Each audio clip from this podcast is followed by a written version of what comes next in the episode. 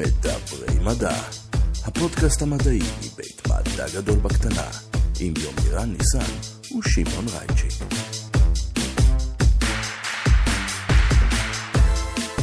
שלום וברוכים הבאים למדברים מדע, הפודקאסט המדעי מבית מדע גדול בקטנה, מה העניינים, מה שלומכם בשבוע מרגש זה יומירן ניסן. מה קורה שמעון, איך אתה? אתה הסיבה שהשבוע שלי מרגש, אבל זאת לא. הסיבה היחידה. מה קרה השבוע? אז אה, השבוע הוענקו אה, אה, פרסי הנובל לשנת 2020, או יותר נכון הוכרזו הזוכים בשנת 2020. אז פרק על קריספר היה לנו ממש לאחרונה, אותו. נכון. טלפתיה, ואיך- חבוב. כן, אנחנו יודעים לצפות הכל.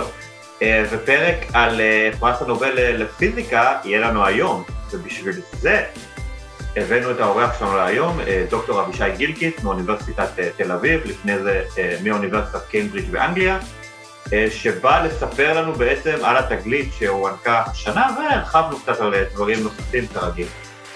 ואם בסוף הפרק הזה המוח שלכם לא יקרוס לתוך עצמו תחת הגרביטציה של הידע שיהיה לכם, אל תקראו לי שמעון רייצ'יק אני מניח. זה הזמן. זה הזמן כרגיל להתחיל לדבר מדע. דוקטור אבישי גיל קיס, ברוך הבא לפודקאסט, תודה שבאת בהתראה קצרה לדבר איתנו קצת על ענייני אקטואליה. מה העניינים? בסדר, שמח להיות פה. אנחנו שמחים שאתה פה, יומירן, עם תמונה חדשה, לא קשורה בעליל, אבל... למה לא? חתולים בחלל. בטוח היה איזשהו משהו כזה. ובטוח יש להקה כלשהי בשם הזה. חתולים בחלל זה נחמד. אין ספק שחתולים הם, הם החורים השחורים של אה, עולם החי. אה, דברים נעלמים כשהם בסביבה. אה, ידעתי, אין, עשיתי גוגל, עשיתי cats in space, ויש להקת רוק בשם הזה. אבישי, לך יש להקת רוק? אמ, האמת שאני ניגנתי קצת על סקספון ותופים. אה, מגניב. וההרכב? אה, רק עם חברים, לא משהו רציני. אני ניגנתי על כינור בהרכב. כן, אתה סובייטי, דיברנו על זה. נכון. אה, בוא תציג את עצמך קצת, אה, ספר לנו אתה... זה כבר, זה כבר דבר, דבר חדש שאורחים מגיעים לפודקאסט לראשונה, אז... אוקיי, אז אה, אני אציג את עצמי. אני אבישי גילקיס, עשיתי דוקטורט בפיזיקה בטכניון. אמ, אחרי זה עשיתי פוסט-דוקטורט במכון לאסטרונומיה של אוניברסיטת קיימברידג' באנגליה, ואז חזרתי לארץ, ואני ממשיך את המחקר אה, במסגרת של אוניברסיטת תל אביב,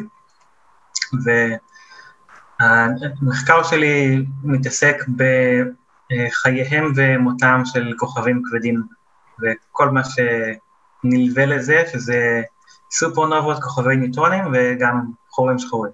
אה, אני, כשאני שומע אה, נושאים כאלה למחקר, לוקח לי שנייה לבלוע רוק.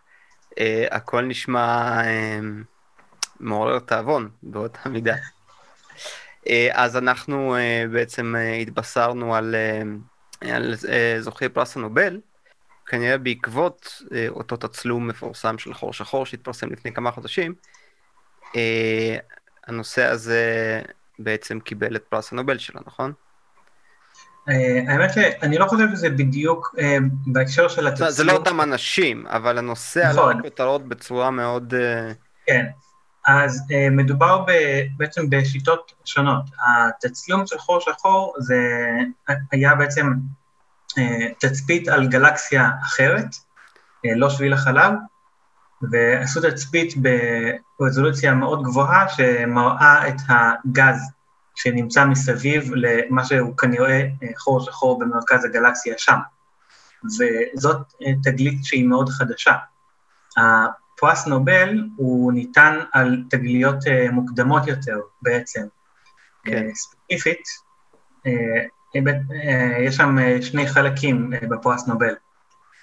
Uh, אחד הוא בחלק התיאורטי, זה החלק של רוג'ר פנרוז, שבעצם לקח את הרעיון של חור שחור מאיזשהו קוריוז מתמטי ואמר, בעצם זה כן יכול לקרות בטבע, ועשה...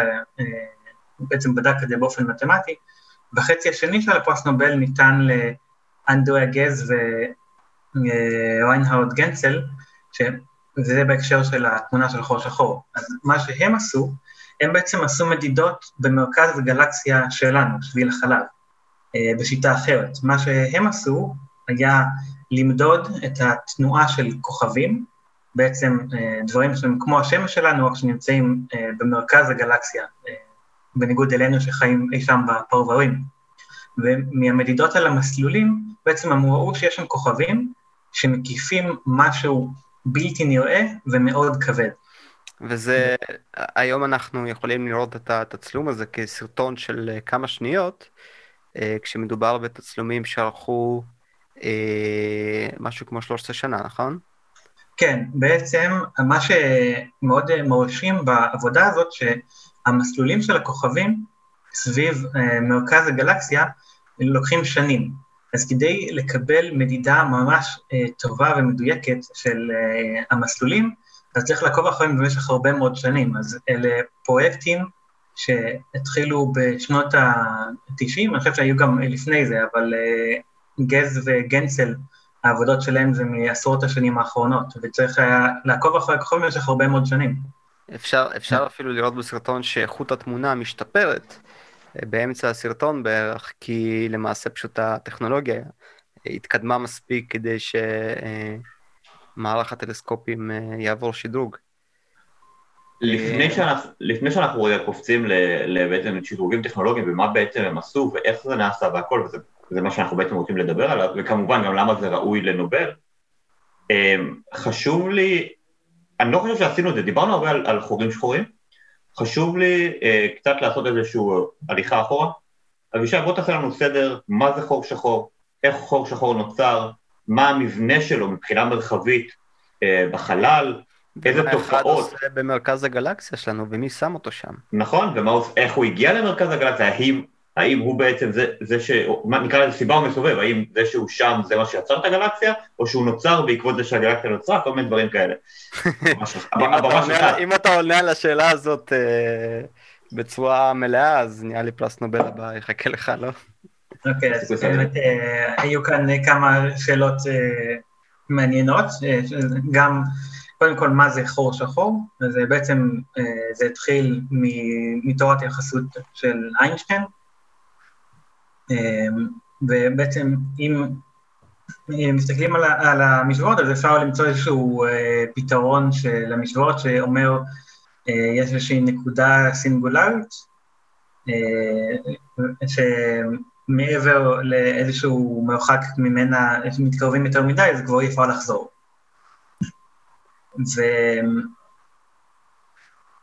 ולקחת את זה מהחלק המתמטי של המשוואות ולהביא את זה למציאות, משהו שבעצם אה, אנחנו חושבים שאנחנו רואים בחלל, זה, זה חלק אה, מאוד אה, מעניין. אז אפשר לשאול בעצם שתי שאלות. אחת היא, למה אנחנו חושבים שאנחנו רואים חורים שחורים, ושאלה אחרת היא איך אנחנו חושבים שהחורים שחורים האלה נוצרים. נתחיל בלמה אנחנו חושבים שיש חורים שחורים. בעצם, מה אנחנו רואים שגורם לנו לחשוב שיש כזה דבר.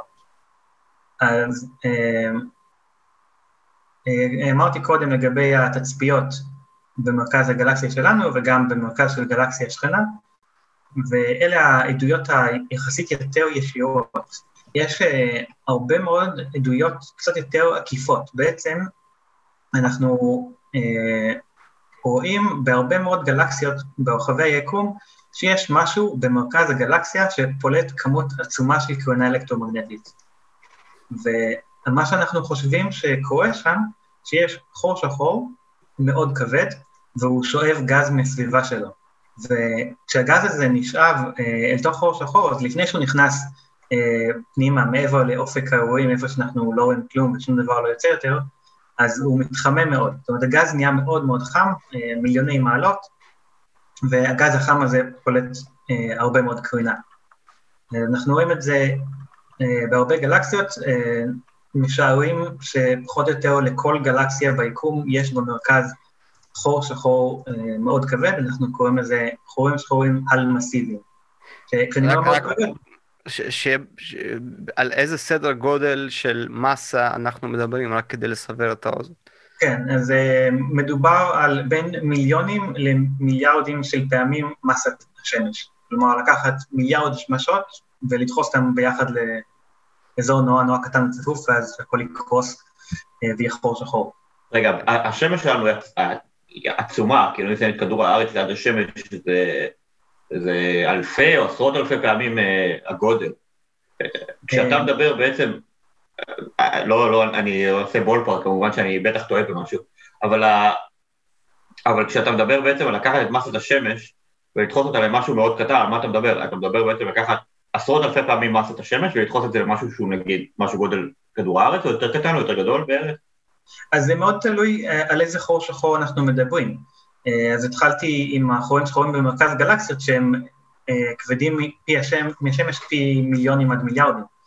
אז אבל גם במקרה הזה אתה מדבר על לקחת משהו ולדחוס אותו, זאת אומרת השמש אה, היא יחסית לא מאוד צפופה, בממוצע צפיפות כמו של מים, ואם אתה רוצה לדחוס משהו שיהיה חור שחור, אז צריך אה, לדחוס אותו הרבה. אה, חור שחור במרכז הגלקסיה הוא, אה, הוא קטן יותר מ, אה, מהמרחק אה, בין השמש לכדור הארץ, למשל.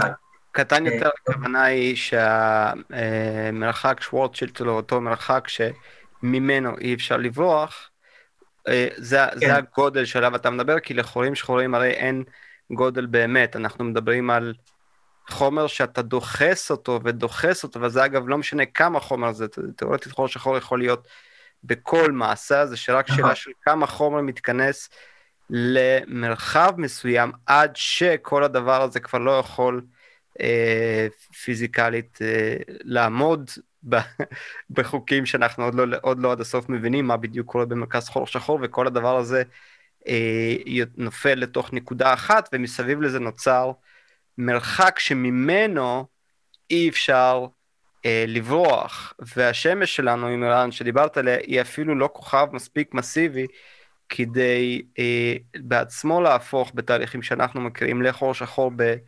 ביום מן הימים, דורשים לזה כוכבים מאוד מאוד גדולים, ובמרכז הגלקסיה יש את הטיטנים, כלומר, חורים שחורים עצומים שאנחנו אפילו לא יודעים אה, עד הסוף איך הם מתקיימים, ועדיין כל הדבר הזה בקנה מידה גלקטי מבחינת מרחקים הוא, הוא קטן, זאת אומרת, אנחנו מדברים פה על, אה, על מרחקים שאליהם אנחנו שולחים לוויינים.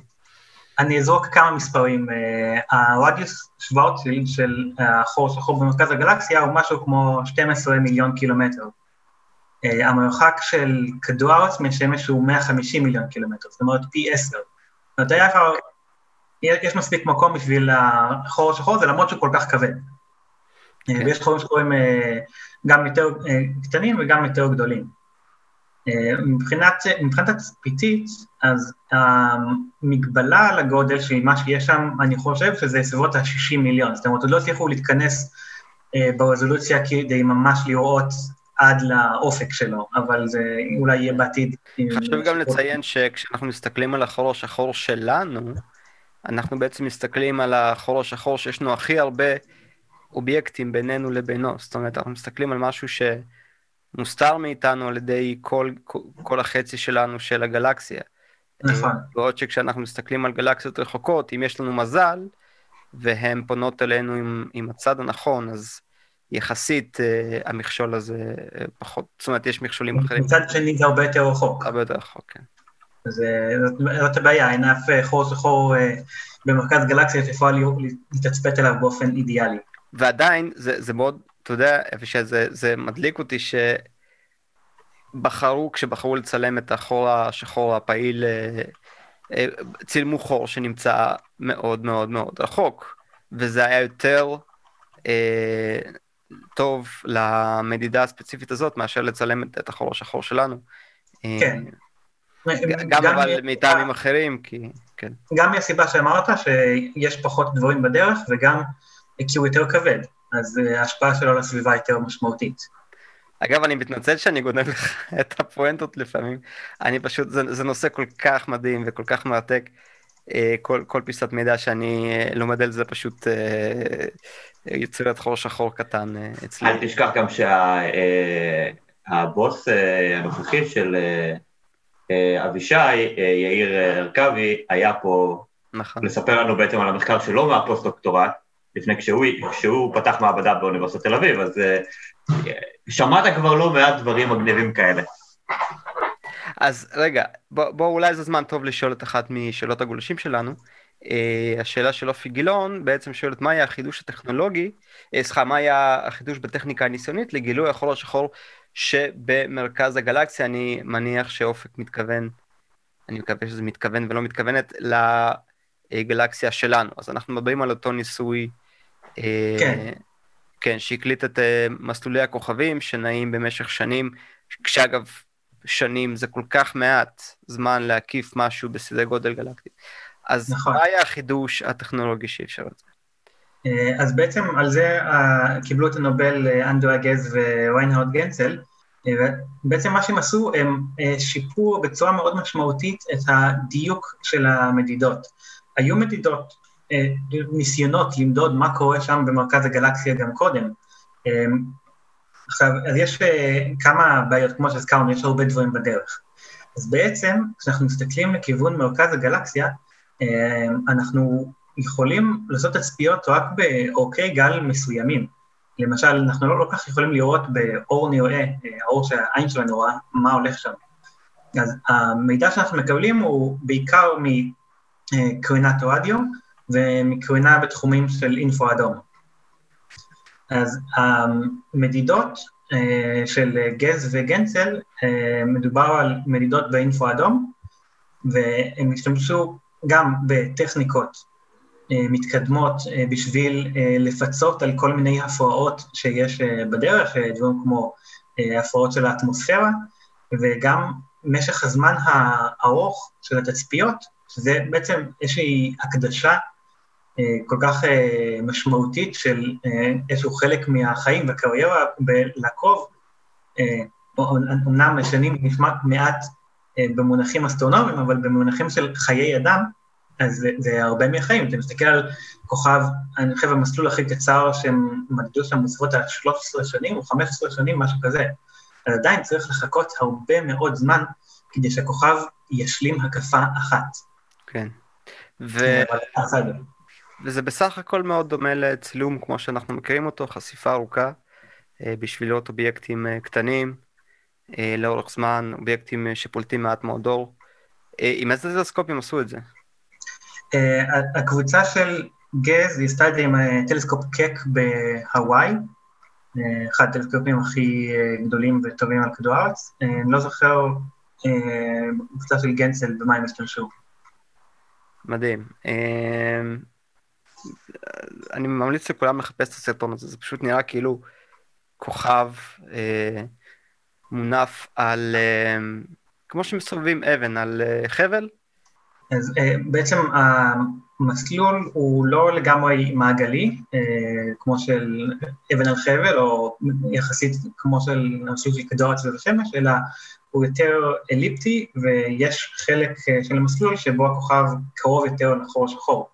ובחלק שהוא קרוב יותר אז הוא נע יותר מהר, בעצם יש חלק שהוא מאיץ, אז הוא נע באיזושהי מיעוט, ואז המיעוט הולכת וגוברת עד שהוא uh, חולף uh, אה, קרוב לחור השחור, את המרחק הכי קצר, ואחרי המעבר הזה, שהוא החלק הכי מהיר של המסלול, הוא מתחיל להאט חזרה. תגיד, ולמה יש שם כוכבים שעושים מסלולים משוגעים כאלה? זה כי מרכז הגלקסיה זה אזור כאוטי? זאת אומרת, דברים לאט לאט נופלים לשם? אה, המסלולים האלה הם לא כאוטיים, זאת אומרת, אה, אם זורקים משהו לא, לא בדיוק זורקים, אבל כן יכול לקרות בחלל לפעמים שכל מיני דברים עפים לכל מיני מקומות, ואז נלכדים בכוח הכבידה של משהו כבד יותר מהם, ואז הם מתחילים להסתובב באיזשהו מסלול סביבו. הצורה של מסלול יכולה להיות מעגלית ויכולה להיות אליפטית, זה תלוי בתור, uh, בהתחלה, בתנאי התחלה, בעצם באיזה זווית ומהירות הכוכב הגיע לתחילת המסלול, וזה באופן כללי יהיה אליפטי. אה, כל מיני תהליכים יכולים להפוך את המסלולים למעגליים. כן, אה, זאת אומרת, אנחנו יודעים שכעבור מספיק זמן, מערכות מהסוג הזה, אה, כמו הטבעות של שבתאי, שהן דוגמה לדיסק מאוד מאוד דק ומסודר של, של חומר. אז אה, זה אומר שבמרכז הגלקסיה יש הרבה כוכבים שנלכדו יחסית לאחרונה, שהם עוד לא הספיקו לעבור שינויים משמעותיים למסלולים שלהם. זאת אומרת, מה יקרה לכוכבים האלה? הם בסוף ייפלו לתוך החור השחור? אה, יכול להיות שהם יפלו לחור השחור. יש שם אה, צפיפות מאוד גבוהה של כוכבים, וכל מיני אינטראקציות בין כוכבים שונים יכולה לשנות את המסלול.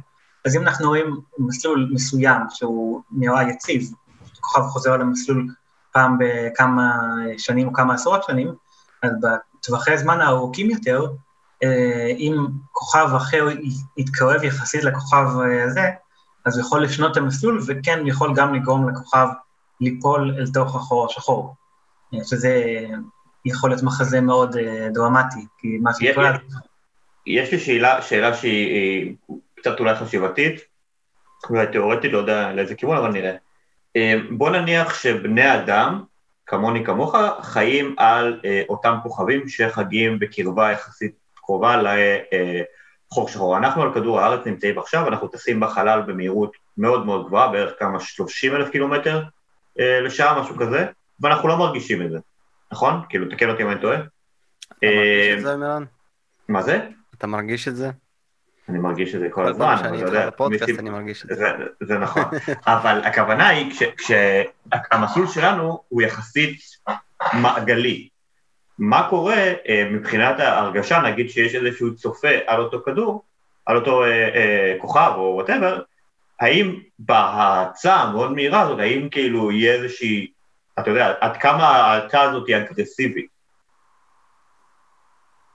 אה, אני לא חושב שהיינו מרגישים את זה כל כך. אני חושב שאם היינו חיים על איזשהו כדור הארץ תיאורטי שמקיף איזשהו כוכב שמקיף את חור השחור במרכז הגלקסיה, אז uh, הכוח כבידה של הכוכב לכת שאנחנו נמצאים עליו היה הרבה יותר משמעותי מ, uh, מאפקטים של החור השחור. Uh, בהקשר הזה אפשר להזכיר את, uh, את הסרט אינטרסטלר, uh, ששם כן uh, מדברים על תופעה שאם נוחתים על כוכב לכת שנמצא סביב חור שחור, אז הזמן uh, עובר אחרת. זאת אומרת, אם, אם צוללים אל תוך אה, שדה הכבידה של חור שחור אה, מאוד כבד, אז הזמן יעבור יותר לאט, ואז אם אחרי נחיתה חוזרים חזרה לחללית שמחכה איפשהו בחוץ, אז על החללית יבוא הרבה יותר זמן למי שנחת. הסיבה שאתה לא תרגיש את זה, זה כי אל תשכח שבניגוד לניוטון, זה לא באמת שכוח פועל עליך, זאת אומרת, זה לא שהכדור נמצא על חבל, ש... mm-hmm. ש... שהכוכב נמצא על חבל סביב החור השחור ש... מונע ממנו לברוח. לא, הכוכבים או כל גוף נע בקו ישר, במהירות קבועה, פשוט בחלל מעוות, ואתה נמצא בדיוק באותו חלל כמו הכוכב שאתה חי סביבו, אז כל הסלינג שוט הזה, כן, כל הפעולה הזאת מבחינתך, אתה פשוט נטול כוח שפועל עליך ואתה טס בחלל אה, ולא מודע לחלוטין ל... מה קורה סביבך. חוץ מזה, ש... חוץ מזה שבני אדם אה, מצלמים אותך מכוכב לכת קטן, אה, משהו במאדים. 250 אה, אלף שנות אור משם. כן. כן. בהקשר הזה אפשר גם לדבר על זה שיש בשדה כבידה יכול להיות אפקט של כוחות גאות. כלומר, כמו שיש את הגאות ושפל שבגלל כוח הכבידה של הירח על כדור הארץ, אז גם אם היינו מתקרבים לחור שחור, היינו יכולים להרגיש את זה. אבל... כן, זה כנראה כן מורגש. אבל דווקא זה, זה מורגש יותר בחורים שחורים קטנים. כלומר, אם אנחנו נמצאים מחוץ לחור שחור מאוד כבד, אז האפקט של הכוח הזה, שבעצם אם אנחנו נגיד עם הרגליים כלפי החור שחור, אז הכוח כבידה קצת יותר חזק על הרגליים מעל הראש. אז בחור mm-hmm. שחור מאוד כבד, בגלל שהאופק אירועים שלו הוא מאוד רחוק מהסינגולריות, אז, אמ, אז האפקט הזה הוא קטן. אם אנחנו מסתכלים על חור שחור קטן, אז האפקט הזה יכול להיות הרבה יותר גדול, ואז אנחנו יכולים אה, להרגיש מתיחה בין הראש לרגליים, ולאפקט הזה קוראים אה, ספגטיפיקציה. כי אנחנו... אחת המילים היפות ביותר לדעתי אי פעם שנוצרו, זה להפוך משהו לספגטי. אתה מבין? זה לקחת משהו שהוא לא ספגטי, ובצד השני יוצא לך ספגטי. וזה משהו שחורים שחורים עושים. איך אפשר שלא לאהוב משהו שיוצא לך ספגטי, בן אדם? הוא גם חם, הוא במיליוני מעלות, אתה מבין? כן, כבר מוכן. אתה מקבל אותו מוכן, מה שנקרא. כן, אה, וכן, הקטע עם ה... כן, כשאני... כש... עכשיו, עכשיו כשאבישי דיבר על זה, אני, אני מסכים שיכול להיות שאת. האפקט הזה אתה כן תרגיש, אבל כן, זה מאוד תלוי במרחק ממרכז המסה, כי בעצם מה שחשוב זה הפרש הגרביטציות בין כן. הבחוץ לבפנים, ואם אתה מספיק רחוק, אז ההבדל הוא לא כזה גדול, אבל אם רגע, אתה קרוב, אז כן. אני רוצה אבל לשאול לגבי אינטרסטלר שאמרת, עד כמה זה באמת, אה, אה, סתם כי זה פשוט מעניין, עד כמה זה באמת אה, יחסית מדויק על פי מה שאתה יודע, מה ש- מה שתיארת. אמ, אז אני חושב ש... ב- עד כמה שאני יודע בסרט, כל מה שקורה מחוץ לחור שחור הוא די מדויק. או, או מדויק או אפשרי במסגרת כל מיני תיאוריות שהן אה, אולי נכונות, אולי לא. לא, לא, זה מדויק, יש שם צוות צילום וחללים כן. שטסה. אבל ברגע שעוברים את אופק האירועים, בעצם באותו הקשר של האפקט אה, ספגטיפיקציה, בגלל שבחור שחור שהוא אה, מאוד מאוד כבד, אפשר לעבור את אופק האירועים בעצם בלי, בלי שיהיה לך שום נזק, בגלל שהאפקט הזה הוא, חלש לחור שחור כבדים. אז היית יכול להיכנס ל, אל תוך החור השחור. והבעיה היא שאחרי שעוברים את אופק האירועים, אין לנו מושג מה קורה. זאת אומרת, שם הכל זה לגמרי תיאורטי, כי אין לנו שום תצפית על מה שקורה בפנים. וגם הקטע הזה שהיית מאט עבור מי שמסתכל. מבחוץ עליך נופל, עד שהיית מגיע לאופק אלוהים ואז היית כופה, נכון? כי הזמן כבר כן. היה... כן, זה די מוזר. וגם מחוץ לכל חור שחור יש כריסטופר נולן, אה, ש... מצלם. אני חייב אבל להגיד שבאינטרסטלר, אה, ממה שאני מכיר, גם היה לנו פוסט על זה במדע הגדול בקטנה כשהסרט יצא, החור השחור שמתואר שם, זה התיאור הקולנועי גרפיקאי הטוב ביותר שאי פעם נוצר לאותו זמן. ואני זוכר שהרבה מאוד דיברו על זה, כמה אה, אה, ש- שאסטרונומים מאוד בכירים וגם יועצים מנאסא מאוד סייעו לצוות גרפיקאים לעצב אותו ביחד, כמו שאבישי אמר, זה מה שאנחנו יודעים to this time point על איך חור שחור נראה במרחב. נדמה לי שהיו מחקרים שהתבססו על הטכנולוגיה שהם פיתחו. כן. אה, כן, כדי פרסמו מאמרים. כן. טוב, נהדר, וואו, א- איזה נושא מושך, הבנתם מה עשיתי שם? כן, אל, אל, אל תנפרדו אותי בפייסבוק. אה, יומירן, אתה רוצה לשאול את השאלה הבאה? אה, כן, בשמחה, אתה יודע, אנחנו בשאלות. אז אה, שמעון תורג'מן שואל, אה, האם אפשר להרחיב בבקשה על תרומתו המתמטית של רוג'ר פנרוס לתורת היחסות הכללית כתיאורטיקן, וכיצד נגזר ממנה קיומם של חורים שחורים? האם התיאוריה של פנרוס חוזה גם שחורים, חורים שחורים על מסיביים? אוקיי, אז אה, מה שפנרוז עשה אה, בעצם היה לקחת את הרעיון של חור שחור אה, בתור איזשהו אה, פתרון סינגולרי של אה, תורת היחסות הכללית, ושאל את השאלה האם זה באמת יכול לקרות במציאות, בגלל שאותו פתרון אה, של המשוואות הניח שיש אה, סימטריה מוחלטת, כלומר שמדובר על משהו שהוא בצורה של כדור מושלם. שהופך לחור שחור, ושום דבר במציאות הוא לא באמת כדור מושלם. אז מה שהוא עשה, הוא הרחיב את הבדיקה הזאת, לסימ... בעצם אה, לא לסימטריה אה, כדורית מושלמת, אה, והוא עשה את זה על ידי פרטורבציות, כלומר, אם מניחים שיש כל מיני הפרעות על פני הפתרון של הכדור, ואז היא רואה שבעצם זה כן יכול לקרות באופן כללי, ואפשר אפילו לומר שזה משהו שהוא בלתי נמנע, אם אנחנו לוקחים מספיק מסה ודוחסים אותה לאזור מספיק קטן, אז בלתי נמנע שייווצר חור שחור. מתי זה היה? המאמר יצא ב-65, אתמול. ממש לא מזמן. תגיד, אה, חוץ מהתצפיות אה, על החורים השחורים במרכז הגלקסיה, האם היה לנו סימנים אה, תצפיתיים כלשהם על קיומם אה, עוד לפני זה? אמ, אז אני אענה על זה, גם אשלים את התשובה לשאלה הקודמת. הייתה אה, חלק בשאלה גם על אה, חורים שחורים על מסיביים. אה, האם הוא אה, חזר חורים שחורים על מסיביים? ולמעשה, בתחילת המאמר, אה, המוטיבציה הייתה דווקא מכיוון של חורים שחורים על מסיביים. הוא מדבר שם בהתחלה על זה שיש עדויות אה, לכך שאולי יש חורים שחורים של בין מיליון למאה מיליון מסות שמש. אז, וזה גם מה שהזכרתי קודם. עכשיו, למה שאתה שאלת עכשיו, אז יש עוד הרבה עדויות מכיוונים אחרים, שהן לא דווקא מדברות על מרכזי גלקסיות, ולא על חורים שחורים על מסיביים.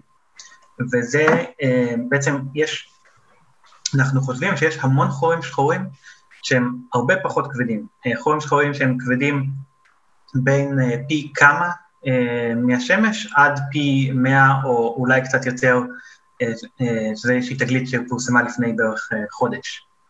יש לנו, אני חושב, שאלה על... שאלה בדיוק, השאלה השלישית מדברת לדעתי בדיוק על זה, על המסות הפחות תדירות של חורים שחורים.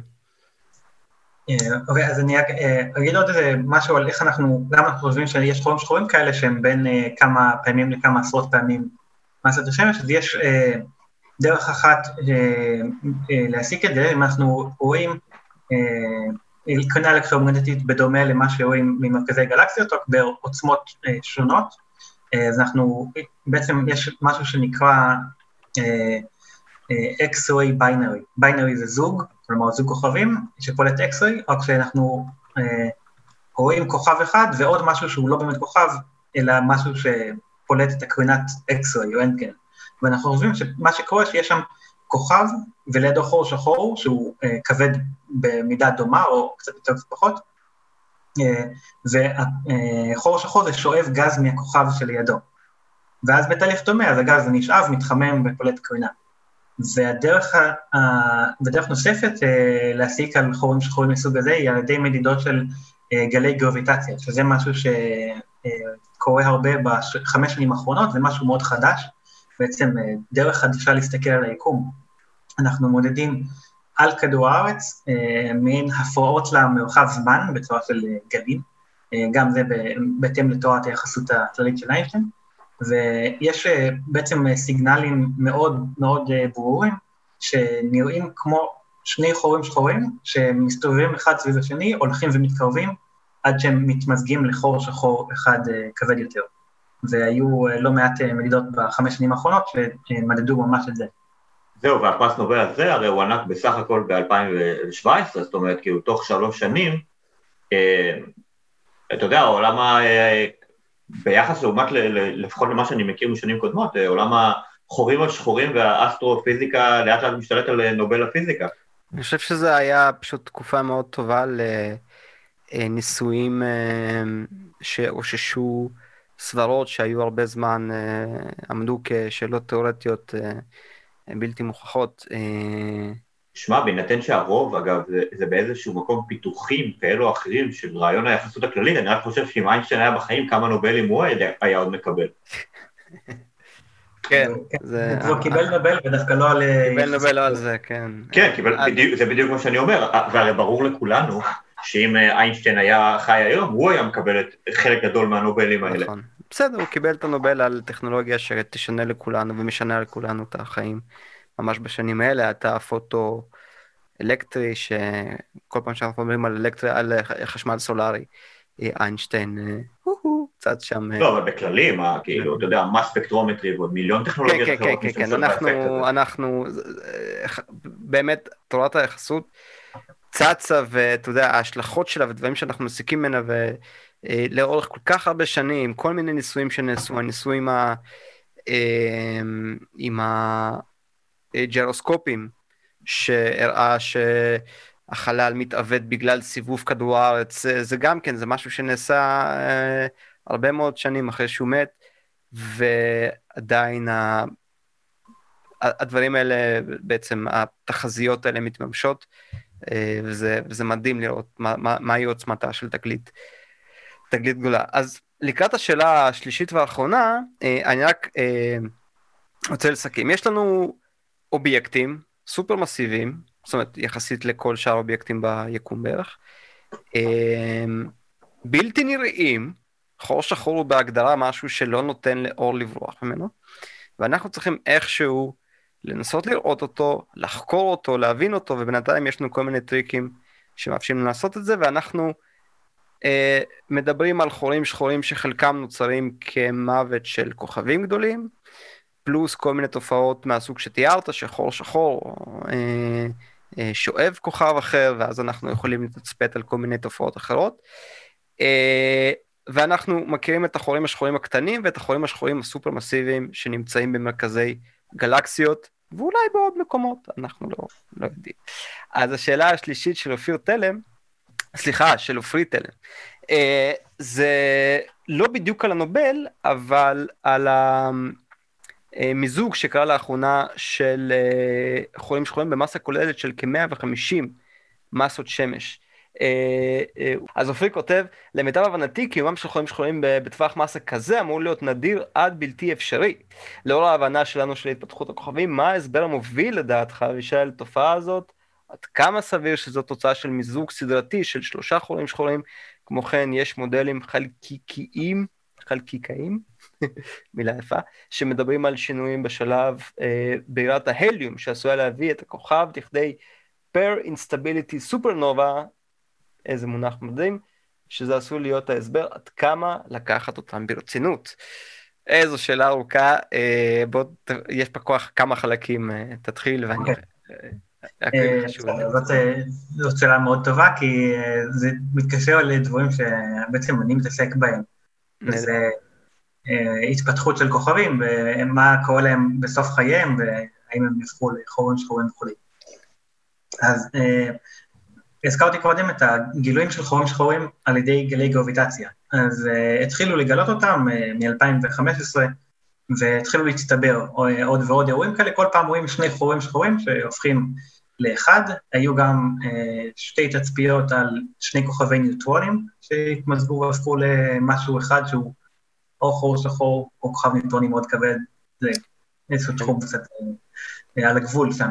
זה גם משהו שאנחנו צריכים לעשות עליו פרק על כוכבי ניוטרונים, זו תופעה מעניינת מאוד בפני עצמה. נכון. ומה שפורסם לפני חודש זה אירוע שנקרא DW 190521, וזה אומר שהוא... זה מה? שם קליט. ללהקת מטאל. אז הוא, המספר הזה אומר שהוא נמדד על כדור הארץ ב-21 למאי 2019, והוא פורסם רק מאוחר יותר, אחרי שסיימו את האנליזה. ובמקרה הזה, בעצם מה שנמדד היה מיזוג של שני חורים שחורים, הרבה יותר כבדים מכל המיזוגים של חורים שחורים שנמדדו באותה שיטה קודם. אנחנו יודעים את זה על ידי ניתוח הגלים הגרביטציוניים של כן. האבנט. בעצם אה, יש שם איזשהו אות, אה, הגלים, אה, יש איזשהו תדר שהוא הולך ומתקצר עד שמתמזגים, אפשר לעשות לזה הדמיות של סאונד, כי זה באורכי גל של, זאת אומרת, האורך גל המקביל מהגלי גרביטציה לגלים של גלי קול, הוא בתחום השמיעה שלנו. איך זה נשמע בערך? כאילו, אתה יכול לעשות חיפוי הגיוני? אני מחפש את זה באינטרנט. בדיוק, נשמע בדיוק ככה, וככל ש... אני מחלטר כחקיין אה, חולים שחורים בזמני הפנוי. אז במקרה המדובר הזה של אה, GW 190521, אז כמו שנכתב בשאלה, המסה הכוללת של שני החולים שחורים היא בסביבות ה-150 מסות שמש. שזה יותר מהגילאים הקודמים, וזה מפתיע אה, בהקשר של אה, התפתחות כוכבים ותופעה תיאורטית שנקראת פר אינסטביליטי סופרנובה. אז אני קצת אנסה להסביר מה זה אומר. אה, אז אנחנו, אה, אנחנו רואים סופרנובות אה, כל הזמן בעצם. אה, אפשר לדבר גם על זה באריכות רבה, אבל אה, זה התחיל מתצפיות היסטוריות שראו איזשהו כוכב שהופיע בשמיים, ונעלם אחרי כמה חודשים, שכשזה נצפה לפני אלף שנים לא ידעו מה זה, והיום אנחנו מבינים שזה כוכב שהתפוצץ.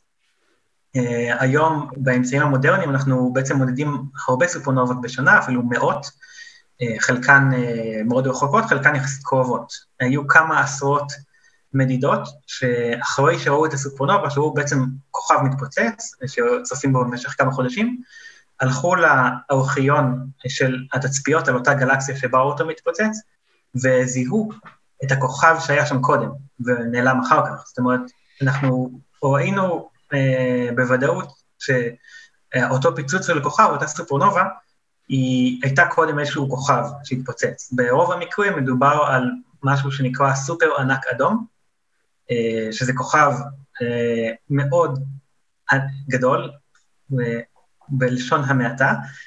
דוגמה לכוכב כזה הוא ביטל ג'וס בגלקסיה שלנו, ומבחינה תיאורטית, כוכבים, אנחנו מבינים פחות או יותר למה כוכב יגיע לאיזושהי אה, קריסה קטסטרופית אה, ודרמטית שיכולה להוביל לסופרנובה. אה, עכשיו, אם ממשיכים אה, עם התיאוריה, אז כוכבים מאוד כבדים, כלומר, כדי לעשות את הקריסה בסופרנובה צריך לכוכב עם מאוד כבד, נגיד לפחות פי שמונה מהשמש, ואם ממשיכים והולכים עוד uh, כלפי מעלה מבחינת המסה של הכוכב, אז כוכבים שהם מאוד כבדים, נגיד, אם ניקח כוכב שהוא כבד פי 100 מהשמש, ונראה, ננסה להבין מה יקרה לו בסוף החיים שלו, אז uh, יש את הדבר התיאורטי הזה שנקרא pair instability supernova, שזה אומר שבאזור אה, הפנימי של הכוכב נהיה כל כך חם, שהחום אה, במונחים של אנרגיה, אה, ואם עושים אה, את השקילות של E שווה MC בריבוע, אז מספיק חם שם בשביל שחלקיקים, אלקטרונים ואנטי אלקטרונים ייווצרו באופן ספונטני כי, כי כל כך חם. ואז מה שקורה זה כשהאנרגיה של הדחיסה של החלק הפנימי של הכוכב הולכת ליצירת חלקיקים, אז הלחץ יורד, ואז יש שם איזושהי קטסטרופה, זה מה שנקרא per instability. היציבות היא שכשמכניסים אנרגיה שהיא לא עוזרת אה, לחימום ול... אה, בעצם לא עוזרת מבחינת אה, שמירה על שיווי משקל של הכוכב, שהוא נמצא כנגד הכבידה. ואז התהליך הזה של יצירת חלקיקים ואנטי חלקיקים, יכול לגרום לכוכב להגיע לאיזושהי יציבות שגורמת לפיצוץ ענק, שנקרא פר אינסטביליטי סופרנובה, ואז כל הכוכב מתפוצץ, אה, ולא לא אמור להישאר חור שחור. כלומר, כל האנרגיה דוחסת החוצה את החומר. מה שקורה זה שנוצרת, אה, בעצם האנרגיה היא לא עוזרת לכוכב לשמור על שיווי משקל, כי בדרך כלל, אם ניקח את המצב הרגיל, אה, כן, יש... אבל העודף אנרגיה הוא, זו האנרגיה שגורמת לכוכב להתנפח, זאת אומרת אם, אנחנו, אם שיווי המשקל הוא בין האנרגיה כן, שדוחפת את הכוכב החוצה. יש שם, יש שם שני חלקים בתהליך, קודם זה הכניסה ליציבות, ואז מה שקורה זה שהכוכב הוא, הוא מתחמם אבל, אבל לא עולה הלחץ. כלומר בדרך כלל המצב היציב של כוכב הוא שבחלק הפנימי נוצרת אנרגיה, שהיא בעצם מספקת את ה... היא הדלק של הכוכב לאורך כל החיים שלו, בין אם זה מיליונים או מיליארדים של אה, שנים. כן. והכוכב נמצא בשיווי משקל, הוא לא, הוא לא מתנפח ומתכווץ uh, כל הזמן, uh, לא במידה משמעותית בכל מקרה, ואם אנחנו ניקח את החלק הפנים של הכוכב וקצת נדחוס אותו מאיזושהי סיבה, סתם בתור תרגיל מתמטי אפילו, אז uh, מיד הלחץ יעלה והוא ידחוף חזרה החוצה. אז בעצם אפשר למצוא איזשהו שיווי משקל שבו הכוכב מייצר אנרגיה באופן יציב. אה, בתהליך הזה של האי-יציבות, יצירת זוגות, מה שקורה שהדחיסה היא בעצם לא מעלה את הלחץ, וזה החלק שהוא לא יציב. ואז אה, יש איזשהו תהליך שהכוכב מאבד שליטה על עצמו אה, במובן מסוים, והוא מתחמם, ומתי שהוא מגיע לטמפרטורה מאוד גבוהה, שהיא בעצם מתחילה שם איזשהו תהליך בלתי נשלט של ריאקציות גרעיניות שמפוצצות כל הכוכב. אז בחזרה לתיאוריה של התפתחות כוכבים, אנחנו אה, יכולים לנסות לקשר בין אה, כמה כבד הכוכב בתחילת החיים שלו, לבין אה, מה הוא יהיה בסוף החיים שלו. אה, בין אם זה ננס לבן, כמו שיקרא לשמש שלנו, או כוכבי ניוטרונים שהזכרנו, שזה מה שאנחנו חושבים שהוא התוצאה של רוב הסופרנובות, או אם הולכים לכוכבים כבדים יותר, אז אנחנו חושבים שייווצר חור שחור. אה, זה יכול להיות או שהכוכב לא מצליח להתפוצץ ופשוט קורס לחור שחור, או שהוא התפוצץ והפך לכוכב ניוטונים, וכוכב ניוטונים אחרי זה קורס לחור שחור. ואם אנחנו ממשיכים לעלות במסה, אז מתי שאנחנו מגיעים לתהליך הזה של instability, אה, ואז אנחנו חושבים שלא ייווצר חור שחור. אז בעצם יש איזושהי תחזית תיאורטית לזה שלא ייווצרו חורים שחורים, שהם כבדים אה, במיוחד, ספציפית נגיד סביבות ה-80 פעמים אה, מסת השמש, שזה בדיוק מה שנמדד בתצפית הזאת. כשהתפרסמה התגלית הזאת לפני בערך חודש, אז זה כמובן אה, מאוד מרגש אה, בשביל אה, הרבה אנשים וגם אה, ספציפית בשבילי, בגלל שאני מתעסק בהתפתחות כוכבים, אני בעצם עושה סימולציות על המחשב, שאני לוקח כוכב בשם תנאי התחלה, ובעצם אה, רואה מה קורה לו לאורך כל החיים שלו, עם כל התהליכים של ההיתוך והשלבים השונים, ולאן הוא מגיע בסוף, ואני יכול בסוף הסימולציה לתת איזושהי אה, תחזית על האם הכוכב הזה יהפוך לכוכב ניטרוני, מחור שחור, או יתפוצץ ולא ישאיר כלום. אז כשיצא, כשהתפרסמה התגלית, אז אה, אה, התכתבתי עם אה, פרופסור אה, נועם סוקר, שהיה המנחה שלי בדוקטורט בטכניון, אה, והעלינו כל מיני רעיונות, אה, מה המשמעויות של זה, והוא כתב לי, אה, אני חושב שעד אוקטובר יהיו 20 מאמרים בארכייב שנותנים הסברים לתצפית הזאת. אז הסתכלתי היום, ויש, אה, אני חושב, 25 מאמרים. גדול. אה, זאת אומרת, פחות מחודש אחרי שהתגלית הזאת התפרסמה, אז יש כבר אה, מעל 20 מודלים שונים שאומרים מה זה יכול להיות. רק אה, למאזינים שלנו שלא מכירים, ה arXiv שהתחיל בפיזיקה והתפתח אחר כך גם לביולוגיה עם bioRxiv ועם medRxiv, וכל, אני מקווה שאני אומר את זה נכון, אלו בעצם גרסאות preprint למאמרים מדעיים, כלומר, כל מה שמופיע שם צריך לקחת עם קורטוב של ספקנות, כי אלו לא, כאילו בכללי צריך לקחת הכל עם קורטוב של, עם הרבה ספקנות, אבל ספציפית שם אלו לא מאמרים שעברו ביקורת אמיתית ואת כל שלבי הפרסום אה, המצופים, כלומר, כשמשהו אה, מפורסם באופן אה, אה, רשמי, הוא עובר איזשהו הליך של ביקורת אה, אמיתים על ידי חוקרים מאותו התחום, ומתפרסם במגזין רלוונטי בתחום. במקרה הזה, אני, לצורך העניין, יומירן ניסן, יכול לעלות מה שבא לי לארץ להם. כאילו כל אחד יש גישה. עכשיו... היי, יומירן, אתה יכול לעלות מה שאתה רוצה, לאן שאתה רוצה, אם תאמין בעצמך. שמע, להעלות את, ההגיגים שלי ל-nature או ל-science, אני לא יכול. אבל לארצייב אני יכול, כי כל מה שצריך זה שם משתמש. עכשיו, זה אחלה דבר, אבל, אבל צריך להתייחס לזה בספקנות גדולה יותר. כן, סליחה, אבישי. אז זה נכון, כן, אני חושב שיש שם איזושהי בקרת איכות בסיסית, אבל נגיד לגבי כל המאמרים שראיתי שעלו לשם, אז אף אחד מהם עוד לא התפרסם. ויש הרבה מאוד רעיונות, אז יש רעיונות שהמגוון הוא גדול, בעצם איך מסבירים את זה. זה יכול להיות כל מיני דברים שהם נשמעים קצת הזויים, כמו שינויים לתורת הגרביטציה, כל מיני דברים, עם כל מיני חלקיקים שממציאים. יש הסברים שכוללים עטלפים? תמיד. עדיין לא, אבל אני חושב שבקצב הזה עוד מעט יהיה גם כזה. חייב להיות, נו באמת. מירן, אני מקווה שיש לך את השם משתמש והסיסמה הזאת. אבישי, אנחנו לצערנו... יש לי שאלה אחרונה לסיום, לפני שאנחנו... אה, אתה גונב לי את לצערנו, אתה גונב לי את הרגע הדרמטי בפודקאסט שבו לכולם יש לחלוכית בעין. אבל שאלה באמת אחרונה לסיום, בגלל הפיצוץ הגדול יחסית בשנים האחרונות של נובלים ובכללי גם פרסים לתחומי האסטרופיזיקה, באמת הרבה מאוד תגליות מדהימות שהתרחשו בעבר, האם אתה חושב שבמידה וחוקינג ובקשטיין היו חיים, הם היו מקבלים על התגלית שלהם נובל? רק תיתן איזה מילה מהי. בהקשר של חורים שחורים כמובן. אתה מדבר על קרינת הוקינג? כן, קרינת הוקינג בקנשטיין, כן. אז הוקינג, קרינת הוקינג בעצם, אמרנו קודם שחור שחור לא פולט כלום בהגדרה, אבל יש את הרעיון של קרינת, מה שנקרא קרינת הוקינג, שבכל זאת חור שחור פולט קרינה, בגלל דברים שקורים על אופק האירועים שלו. הבעיה היא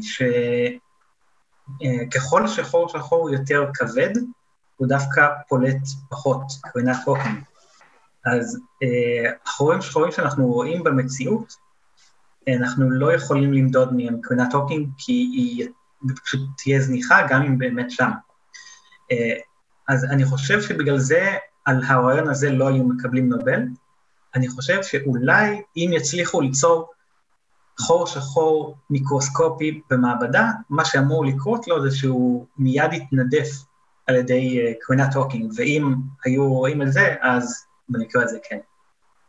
Um, כן, אני חושב שכחלק מהכתבות שדיברו על פרסי הנובל האלה, uh, לא מעט אנשים הזכירו שהזמן שעובר לפעמים בין התגלית התאורטית או ההבנה התאורטית של נושאים בסדרי גודל כאלה עד שיש איזושהי הוכחה אה, ממשית, הנה, החור השחור עצמו, זאת אומרת, פעם ראשונה שאנחנו רואים אותו זה אה, הניסוי הראשון אה, כבר כמה עשרות, לפני כמה עשרות שנים, וצילמנו אחד רק עכשיו. המאמר של פנרוס. וקשה, כן. המאמר של פנרוס פורסם ב-65.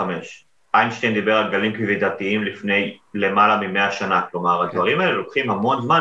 כי, כי המודל המתמטי מקדים בהרבה את הטכנולוגיה שאנחנו מצליחים לייצר כדי למדוד את אותם רעיונות. זה בדיוק כמו שאתה יודע, עכשיו מדברים על uh, מיתרים, אבל אנחנו אפילו לא קרובים לייצר uh, מקור אנרגיה שמסוגל uh, להגיע לעוצמות האלה שהם טוענים שצריך כדי להוכיח את התיאוריה שלהם. אנחנו ניקח את ההזדמנות הזאת כדי להיות שמחים על המדע שכן ישנו ועל. התגליות הגדולות שאנחנו זכינו אה, לראות בימי חיינו, אני חושב שאלה דברים מרגשים, אלה דברים נורא נורא מעניינים, אה, ובהקשר הזה אבישי גילקיס, דוקטור אבישי גילקיס, תודה רבה שבאת בהתראה מאוד קצרה, וכמובן אה, באירוע מאוד משמח של פרס הנובל לחורים שחורים, וגם יש עוד פרס נובל שני שלא דיברנו עליו, על קריספר, ידידנו ש... אה, בדיוק היה לנו עליו פרק, אה, אבל אה, כן, היום אנחנו התמקדנו בצד הזה.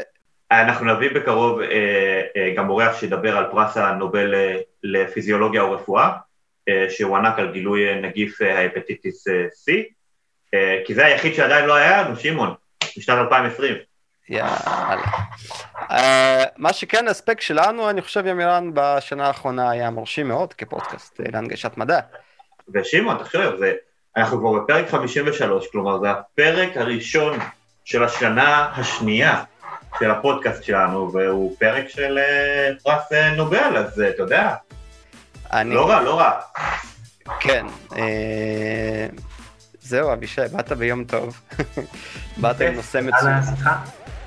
אה, תודה רבה אה, על הזמן שלך, תודה רבה לכם שהאזנתם כמו כל שבוע. אנחנו כבר עובדים על הפרק שיהיה כאן גם בשבוע הבא. בינתיים, אנחנו מקווים שאתם שומרים על עצמכם, שאתם שומרים איתנו על קשר. תודה רבה לאנשים ששאלו היום את השאלות. תודה רבה, תודה רבה לכל מי שכותב וכותבת אלינו. אנחנו מדברים מדע, הפודקאסט הרשמי מבית מדע גדול בקטנה, נשתנה בשבוע הבא. עד אז, ביי. ביי.